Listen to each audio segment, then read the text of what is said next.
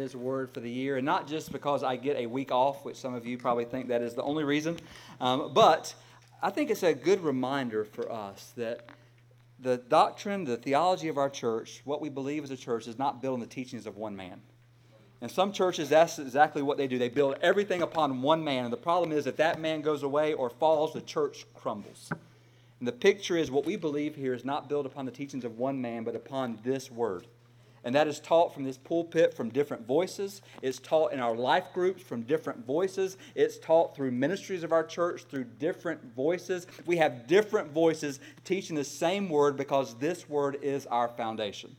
It's our foundation. It's what we believe. It's what we hear to. And may God keep us um, always faithful to it.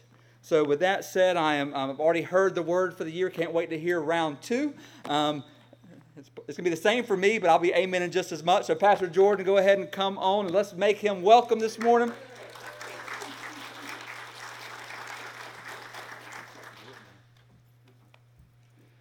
Morning. If you have your Bibles, go ahead and open up to Luke seven. So we're going to be in the Gospel of Luke this morning. Um, if you made it last week, congratulations. You still have one hundred percent attendance for twenty twenty, so great job with that. Um, I already see some of y'all looking thinner as well, so keep up those resolutions, all right? Um, I actually struggled with my word a little bit this year, and that hasn't happened in past years. They normally just, like, come right to me, um, but this year's word was different. At first, I thought I was going to put my seminary classes to good use and bust out some Greek on y'all and try to make myself look smart despite this, like, Boomhauer accent, all right, and use the word doxazo. And doxazo means to glorify, to honor, to magnify. It's a good word, um, but it just didn't feel right. Um, so I continued to pray on it and pray on it, and the Lord take, took me in a completely different direction. Um, and I think a lot of us use our words kind of as an action word on on the way we're going to do things and in our walk with Christ through twenty twenty. Um, you know, grow, deepen, prepare, obey. Um, but... For me personally this year, my word has nothing to do with me or what I'm going to do. All right, this year my goal is to constantly reflect on and remember what God has done and continues to do for me and for every believer in Jesus. It's a much more common word, and someone may even use this word. I don't think that's going to be the case, uh, but you never know. But my word for the year is canceled. All right, and that word canceled a lot of times has a negative connotation to it, um, like. You know, we think of like our favorite television show getting canceled. Like for me, it was like Fuller House is getting canceled this year. And I'm like, you can't do that to me. All right. That's like the one show that's like pure and like wholesome. And it's got the most fantastic theme song to it. You know, whatever happened to predictability? Don't act like y'all didn't watch this in the nineties. All right. But it's probably for the best anyways. I've never watched that prison show, Orange is the New Black. But I doubt that crossover with Aunt Becky was going to work. See, y'all aren't laughing nearly as, as much as y'all should at that joke because Aunt Becky is that lady that's about to go to prison for her college scandal. Yeah, so that joke's hilarious, and it just went right over y'all's head, all right? But I'm speaking of Jesus canceling our debt sin, all right? He paid the debt, our sin, on the cross so we may have life everlasting in the relationship with him forever. And my scripture for twenty twenty is First Corinthians six twenty, for you were bought with a price, so glorify God in your body. And this morning, we're going to be diving deep because while my word is canceled and that's my verse, I'm actually not going to be preaching on that verse, even though I think it'll preach and preach hard. Um, but my what we're going to be talking about is a Bible event this morning. And I say event instead of story because when we say Bible story, it almost feels like we're talking about make-believe. Right, like it's in a galaxy far, far away and a long, long time ago. And it isn't make-believe, all right? These are real people with real emotions going through real things. And all of it points to a very, very real God. All right, but I'm using a Bible event instead of a verse. I can do that. I'm an ordained pastor. And if you have any complaints about today's sermon, please feel free to email Pastor Micah at mstrickland at gmail dot com. All right, again, that email is mstrickland at gmail dot com. Uh, but the event we're going to cover this morning is the sinful woman being forgiven. See, a lot of us still feel like we have to walk in disgrace and feel ashamed of who we are and what we've done. And I've said it before and I'll say it again. The good news of the gospel is that God is good, we are bad, try harder. All right? And there is no place in that in the body of Christ. Because the world may say, shame on you, but Jesus says, no, no, no, no, no, bless you. Give me disgrace and I will crucify it on the cross. We are also going to do things a little bit differently this morning. I don't have three truths to reveal. Again, I'm sorry, Pastor. Bless you again.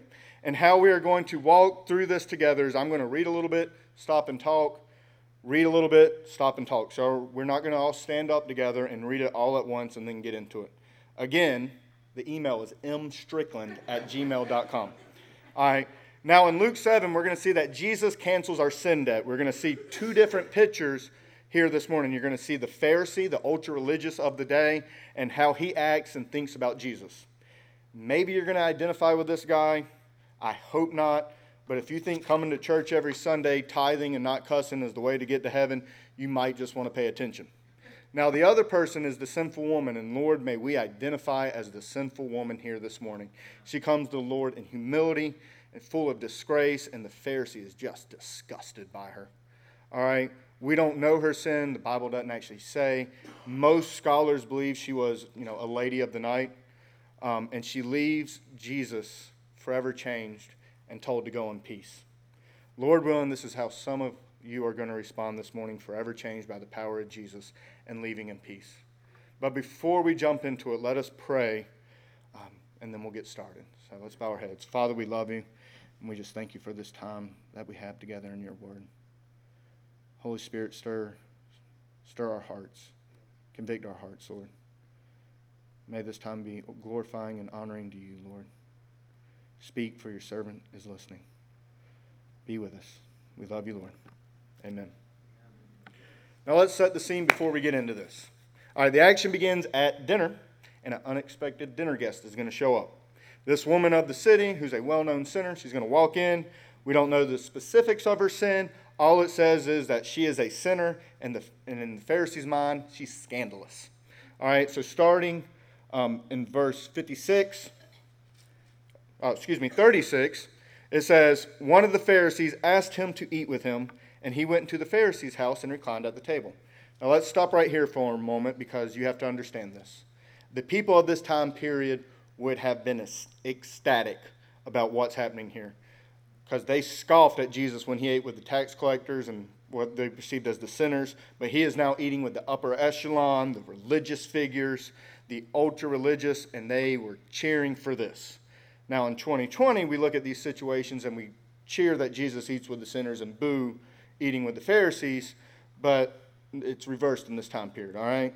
Um, and then in verse thirty-seven, it says, behold, a woman of the city who was a sinner, when she learned that he was reclining at the table in the Pharisee's house, brought an alabaster flask of ointment, and standing behind him at his feet, weeping, she began to wet his feet with her tears, and wiped them from the hair of her head, and kissed his feet, and anointed them with the ointment.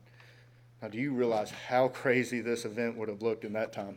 First off, these dinners took like four or five hours to complete. All right, it's like me, like a Golden Corral. All right, it's not like Disney and Netflix were a thing, so they would have just lay around the table and eat with one another, and they would lounge and talk. These tables are low to the ground, so they're on like pillows. Chairs are around the table. Um, and these events aren't private, okay? All the windows and doors would have been open, and there's two reasons for this. One was for a breeze, and secondly, um, you know, you want to, you want people to know who your dinner guests are. All right, Warren Worsby even pointed out that it was customary for outsiders to hover around during banquets so they could watch the important people and hear the conversation. All right, and imagine a lot of people would be hovering around because Jesus is the guest to honor here. And by Luke seven, Jesus is already a big deal. All right, he has already performed many miracles. People knew who he was and what he was about. But the one thing that would not have been found at these events were women. Women were not allowed at these events. And I can only imagine this woman, who the Bible says was a sinner. Notice that, was a sinner, not is. This would indicate repentance. The Bible does not name her sins, but she is a woman with a bad reputation. and probably a prostitute, but I can only imagine she is walking by this home with her guilt and her shame, and she has just finally had enough. And she goes in there, and she could care less about what these people thought of her, and the only thing she cared about was getting to the feet of her Savior, Jesus Christ. And let me tell you, let me tell you this, church, what happens in this place, and it happens over and over and over again. At the end of every sermon, Pastor Micah invites every single one of us to come to the altar. And sometimes, you know, God has stirred a thing in your heart and you're too afraid to get out of your pew and come down here because you're so worried about what the person next to you might think. Right. But not this woman. All right, she was overwhelmed by the grace of her Savior to the point where it trumped her circumstances, and she walks in and love compels her to quit hiding. She is no longer in darkness. She knows what the gospel, the pretending, and the performing are done. They're done.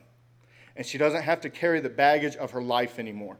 She gets to lay it at the feet of the Christ. And the best part of all this is she is that Jesus accepts her right there in her brokenness. And that is very good news for each and every one of us in here today. And that alabaster jar, that would have been the most expensive thing that this woman owned. And she willingly, without question, gives it to Jesus. She breaks it open and she lavishes her love upon the feet of Christ. Now, there are four accounts in the Bible of women anointing the feet of Jesus. Not all of them are the same. There's either two or three different accounts. It's hard to tell, really. But in one of them, the disciples rebuked the woman for anointing Jesus because they could have sold the alabaster jar and helped the poor with it. But Jesus steps in and tells them, you have no idea what you're talking about. You see, when the gospel breaks free in our life, we respond with radical generosity, and we lavish our love on the one who lavished us. And this is what she's doing. And then she begins to weep. She is crying over the sins in her life. Let me ask you this, church. When is the last time you cried and repented over your sins? When is the last time you wept over your salvation? You see, this woman is coming face to face with her Savior, and she's pouring out her love on the feet of Jesus. A lot of people say that they love Jesus, but when we worship, you are standing there looking like you ate something sour. Just, right? I don't get it. Now, we are not into emotionalism here. That's not what we're about. Don't hear what I'm not saying. If you ever, but if you ever look over at your neighbor and you see someone crying and you think something is wrong with them, there might be something wrong with you. All right? Because if you have been run over by the freight train that is the grace of God and it doesn't stir something in you ever, something is wrong with you. Or maybe, just maybe, God has never consumed your heart with His grace, because she is pouring it out on the on His feet. She is cleaning His feet with her hair and her tears. Now, this is important. Listen to me. Jesus' hosts have been nothing but rude to Him since the moment He walked in the door. In this time period, three things were expected. All right, the first was when the guests arrived, they would greet each other with a holy kiss. I don't know what a holy kiss is, but I'm glad we don't do it anymore. All right, now I'll cheek, uh, cheek kiss my family members, and my eighty-four-year-old Meemaw has kissed me on the lips, but she's eighty-four, and I don't mind touching mustaches. Um, I'm, I'm just kidding. My Meemaw does not have a mustache. Hopefully she doesn't hear this. Uh, but I have no interest in giving brother, brother Curtis a holy kiss, no matter what it is. I love you, Brother Curtis, but I am not into that. The second thing that was done was they would anoint them with oil. Now, there's a very specific reason they did this. They lived in the Middle East. Air conditioning's not a thing, and they walked everywhere. They had to stink to high heaven. All right, if you have ever been to a youth camp, you know the smell. All right, it is teenage boy three days into camp. All right, they use the anointing oil like a teenage boy uses Axe body spray to cover up the stank. All right, the third thing they would have done was they would wash their feet. The host would send the lowest of the low servant out to wash the guest's feet. They walked everywhere in sandals. All right, so they needed to scrub those jokers down a little bit before before they ate, because you ate and lounged around the table. And the feet, the face, and the food were all in close proximity to one another. So you had to be able to withstand the smell. Okay? And the host did none of these things. And this woman is anointing His feet, washing it with her hair and her tears. And this is a very unique thing going on for this time period. Women would not show their hair in public. Women would only have their hair out at home in their personal space. So this is indicating that this is a very personal experience to this woman. She is pouring her heart out. This is why in the Song of Solomon, when Solomon says to the woman, your hair is like a flock of goats descending down the slopes of Gilead, that doesn't mean her hair and her head looks like an animal. Don't leave here and tell your wife that her hair looks like a goat, fellas. That ain't going to go over well. All right? What it means is her hairs are they, they are in their wedding chambers, and she has taken her hair down and it's falling. It's falling over the slopes of Gilead, and the slopes of Gilead is a mountain. And in this context, mountain means mountains. Can I get a witness? And he is saying it's beautiful. That's what he's saying here. Some of us got it. All right. Now here, she has let her hair down, and she is overwhelmed by emotion. Now listen to me. This is worship. When we sing songs at the beginning of the service, that is not the warm-up. The songs are not the opening act, okay? The whole service is for the saints to get together and make much of the one who poured out his life for us. All right? I get that we're all different, but if the life, death, and resurrection of Jesus doesn't stir something inside of you and make you want to say thank you, thank you, thank you, then you might need to check in here and find out what's going on. Because the people that feel weird lifting their hands in worship don't seem to have an issue at a concert or a football game. And if that's you, you need to do some self-reflecting. All right. In all honesty, we need to be like an Albert Ramos. And he's out to sea for the next month, and we're going to continue to pray for him. But I would encourage us to all be like an Albert, because before Kyle can give, get even the vocals out of a song, his hands are up. And it's not even the contemporary music he does this to. He does it to the piano and the organ during the hymns. All right? His hands are up. It doesn't even have to be a song he knows, and his hands are up worshiping God, as long as it's biblically sound doctrine. Okay? And some of us really need to let that sink in, because some of us are looking like we're sucking on sour grapes anytime a song we don't like or don't know is played. You want to know how Albert can do this? It's pretty simple, actually. He doesn't think this is some religious activity to attend and something we're supposed to do. Okay? This isn't about him. He doesn't expect to be catered to when he walks in these doors. He understands that Jesus saved him, and it stirs in him this attitude of gratitude where he can't help but put his hands up in worship to our Lord. Pastor Michael used to tell me this uh, when he was my youth pastor, and I tell it to the youth. If you can raise your hand when everyone else is, like at a youth camp, but you can't when no one else is, then you are chasing an experience, not worshiping God. It isn't awkward if you're making it about Jesus.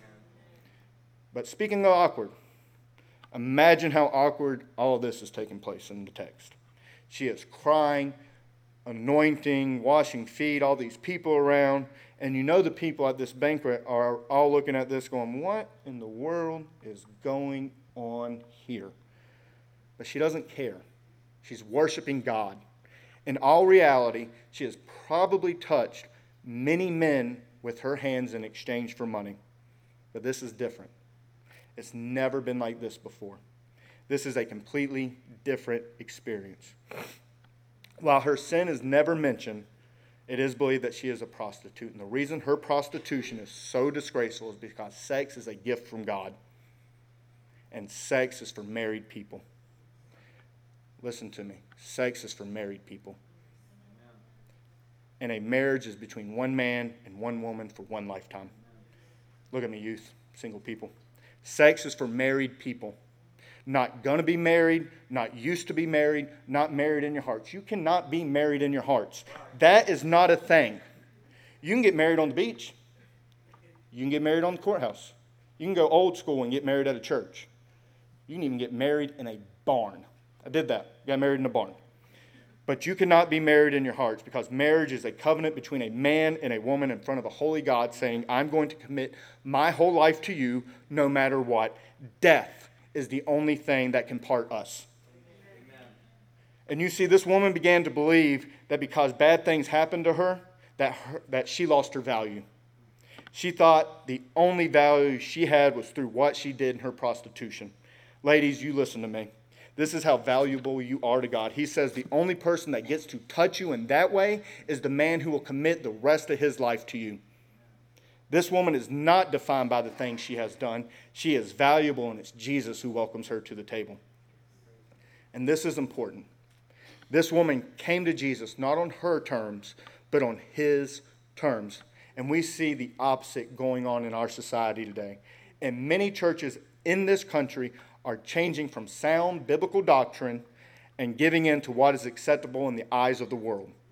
They are no longer going to Jesus on his terms, but theirs. They are trying to appease a broken and sinful world, and it's a lie from the pit of hell. We don't get to change Jesus to fit our lifestyle choices. That's not Christ. That is idolatry. We come to Jesus and our lifestyle changes because we want to become more and more like him. You see, this woman didn't come to justify her actions. She wasn't there to offer up excuses. She came in her brokenness and humbles herself under Jesus' lordship. But understand that Jesus never okays her sin. He dies for it. Amen. You want to know how big a deal your sin is? My sin is? Our cosmic treason against the great high priest, my sin, your sin, that we've committed, someone had to die for it to take care of it. And God's grace is such a big deal because he was willing to do it. All right, let's pick up where we left off. Now, when the Pharisee who invited him saw this, he said to himself, meaning he thought it, if this man were a prophet, he would have known who and what sort of woman this is who is touching him, for she is a sinner. Seeing the woman touch Jesus, the Pharisee immediately concludes that Jesus can't be a prophet. How does the Pharisee jump to such a conclusion? In his mind, if Jesus couldn't discern what kind of woman this was, he wasn't a very good prophet. In the same way, we jump to conclusions with the smallest amounts of evidence. We never, ever think the Bible is talking about us, do we? But understand, the more we come to church, the more likely we are to become a Pharisee. It's absolutely insane. Yet we always think we're on Team Jesus, do we not? But when we walk around somewhere, do you judge and look at other people? Because we have a real tendency to look down our nose at others and say, what sort of person is this? You don't believe me? What did you say when Kanye West put his faith in Jesus Christ? His Christian album actually has more theology in it than some gospel-centered preachers. All right, but yet, some of us did not rejoice for our new brother in Christ. If you didn't clap and cheer like we do when we baptize people here, then you are looking down your nose at him. And you can say you don't know his heart all you want, or say, I'm going to take the wait and see approach. But do you do those approaches when new believers come to Christ here? Because if you don't, you are looking down your nose at him. We will openly welcome all our new brothers and sisters in this church. Why is he any different? If you ever say or think what sort of person, you need to stop, repent, because you are not on Team Jesus in that moment. Amen. The Pharisee is ultimately looking down his nose at this woman. And you know what his big problem is? He doesn't realize that he and she are the same people. Right. He doesn't view himself as a sinner. You see, there's not a single person on this planet who is in need of just a life coach. Our lives are just not a little dirty, and if we can just clean up one or two things, then we're going to be all right. We are all in need of a Savior to do what we could not do. Here's the problem the Pharisees and the religious have with Jesus. See, when something clean touches something dirty, the clean gets dirty. But with Jesus, when the clean touches something dirty, the dirty gets clean. And that goes against our logic. Put a sick person in a room with a well person, and the well doesn't spread to the sick. The sick spreads to the well people. But with Jesus, he flips this on its head. And then this text says, and Jesus answering him, or answering, said to him, notice, Simon the Pharisee just thought this. He didn't say it out loud, yet Jesus answers the questions that never gets asked out loud. Jesus knows this man's thoughts without him having to say them. Consider for a moment just how amazing that is. The theological term for it is omniscience. Jesus not only knows the words that you speak, but your thoughts as well. We are totally free to be exactly who we are, because there is no point in pretend. We cannot hide anything from the one who knows our every thought. And then Simon, or he says, Simon, I have something to say to you. And he answered, say it. Teacher.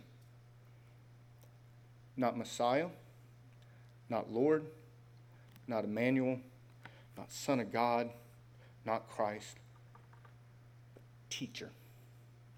And Christ, our Lord and Savior, is going to give him a parable so simple that I think Simon would find it insulting. And he says, a certain moneylender had two debtors.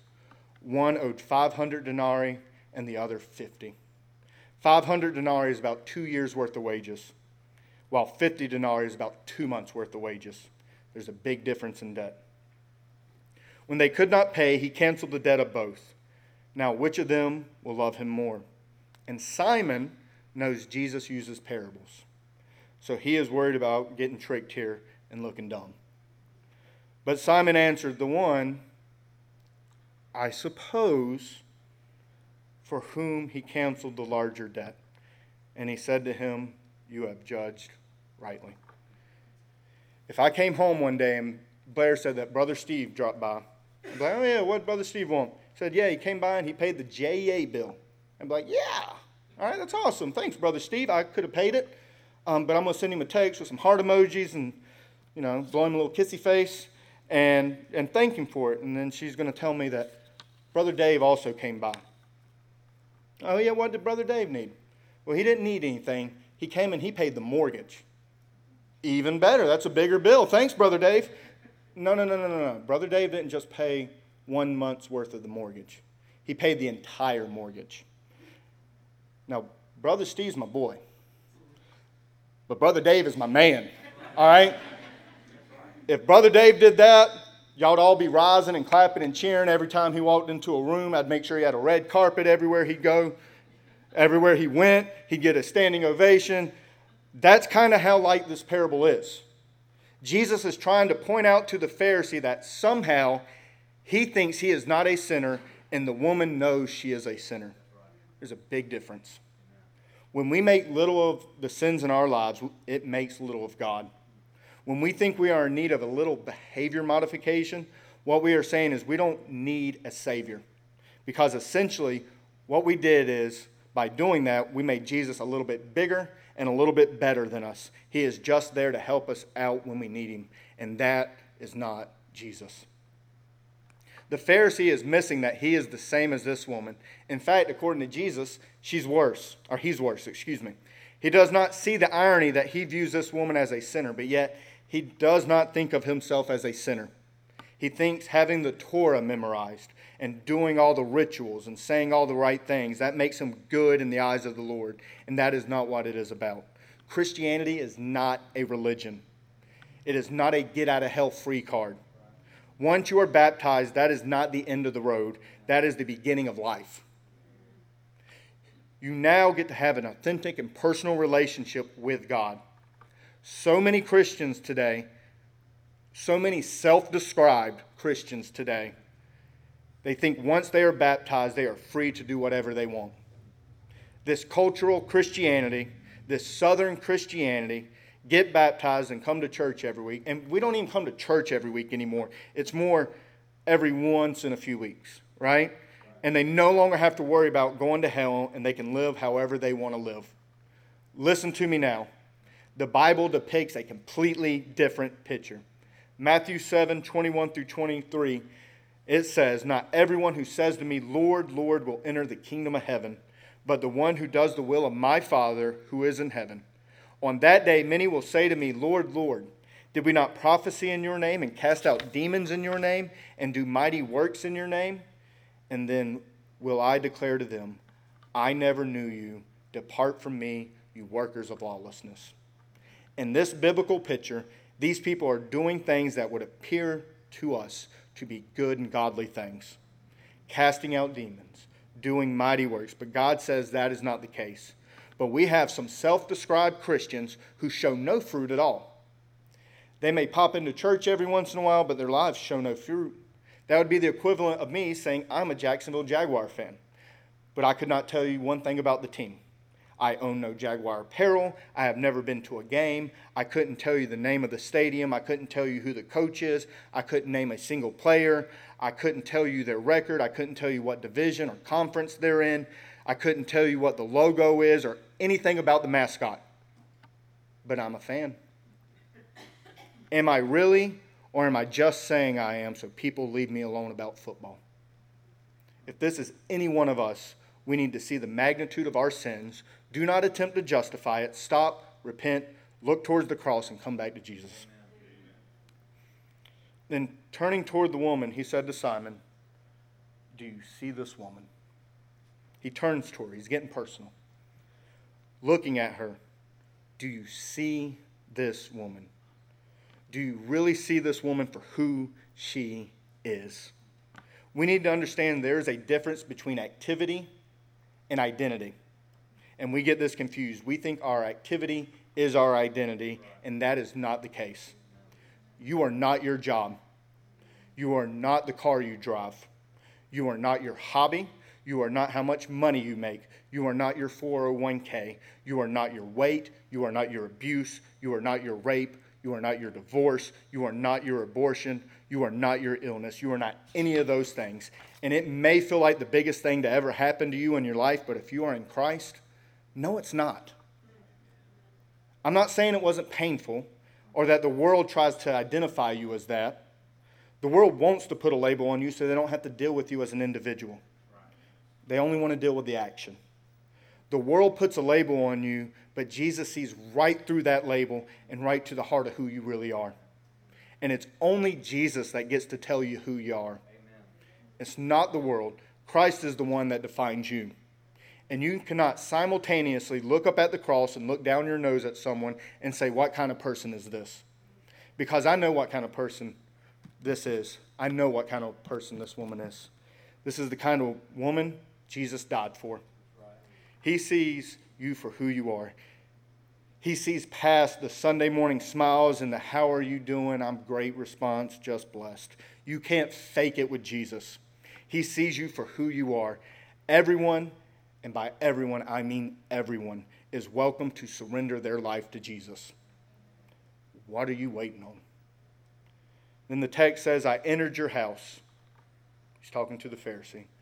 "You gave me no water for my feet, but she has wet my feet with her tears and wiped them with her hair and, oh, excuse me, she has wet my feet with her tears and wiped them with her hair. You gave me no kiss, but from the time I came in, she has not ceased to kiss my feet.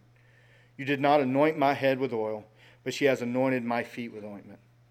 Here's the difference right here. This is the difference between the religious and the repentant. You see, the religious thinks that Jesus owes them something. I did this, so Jesus should do that in return. But this woman, this woman here, she understood in repentance that she owed Jesus everything. I heard a pastor once say the distance between you and God is repentance.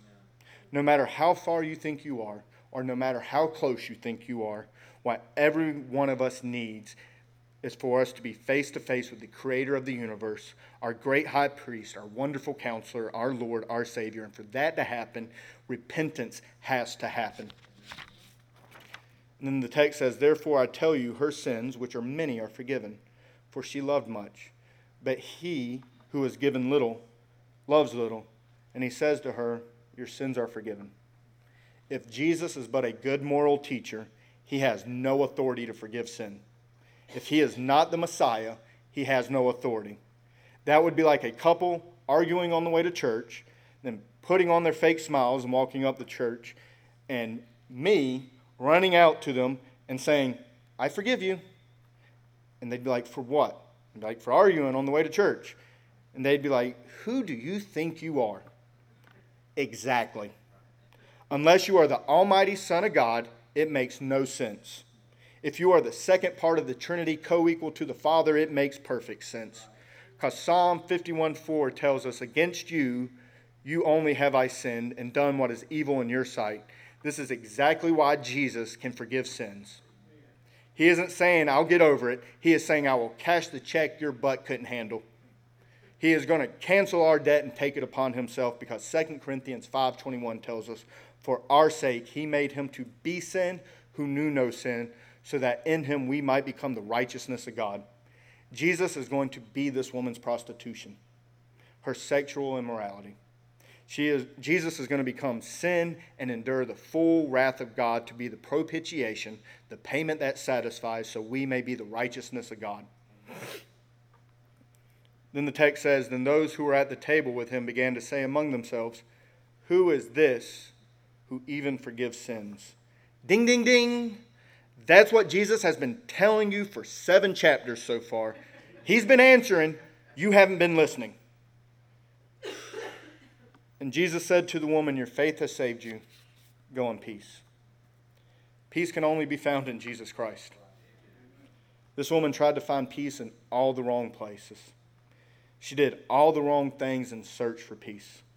Only Jesus can offer you true and lasting peace. Jesus also makes it clear it has nothing to do with what she did. It has, it wasn't the crying that saved her. It wasn't the washing of the feet that saved her. It wasn't the anointing that saved her. It was her faith, and her faith alone, that saved her, because she put her trust in Jesus, that he is who he says he is. And with that faith, all of her guilt is taken away. All of her disgrace is taken away. Her debt had been canceled by the only person who could. Amen. Have you placed your faith in Jesus Christ yet? Are you still carrying around the baggages of your life? Maybe you're a follower of Jesus, but you backslidden a little bit. Don't be afraid to come to altar, to the altar and give it to God. There is true and lasting joy in following Jesus. I remember my life before I actually started following Jesus and my life today, and there is no comparison. We all have the opportunity to follow Jesus and grow deeper and deeper in him in twenty twenty. It does not matter how you started off this year. Whether your heart is on fire for Christ, whether you're not a follower or someone who hasn't been seeking the Lord, what matters is how you end this year. And it all starts with meditating and embracing this simple fact. You cannot be good enough to get to heaven. The only way is putting your faith in the one who lavished his love on you. Are you willing? Don't worry about the people around you or what they might think. It's not important. What is important is that you have a repentant heart and an authentic relationship with the one who died so you may live. You can go ahead and stand. I'm going to ask the musicians to come up, and as we meditate and worship on that fact. I pray this sermon has stirred something inside of you, and it hasn't. And if it has, don't just stand there. The altar is open. Let's go to the Lord in prayer. Father, thank you. Thank you for being the propitiation to our sin. You are the payment that satisfied our sin, Lord. You're the only one that could have done that. Lord, you canceled our debt on the cross. Thank you for that. Lord, you are the same yesterday, today, and tomorrow. You are unchanging, Lord. No matter what society tries to tell us, you are an unchanging God. Your word does not change. Father, if you have stirred hearts this morning, I pray that they come to the altar and just lay it all down before you, Lord. I just thank you for this time, Lord. We love you and we need you. Amen.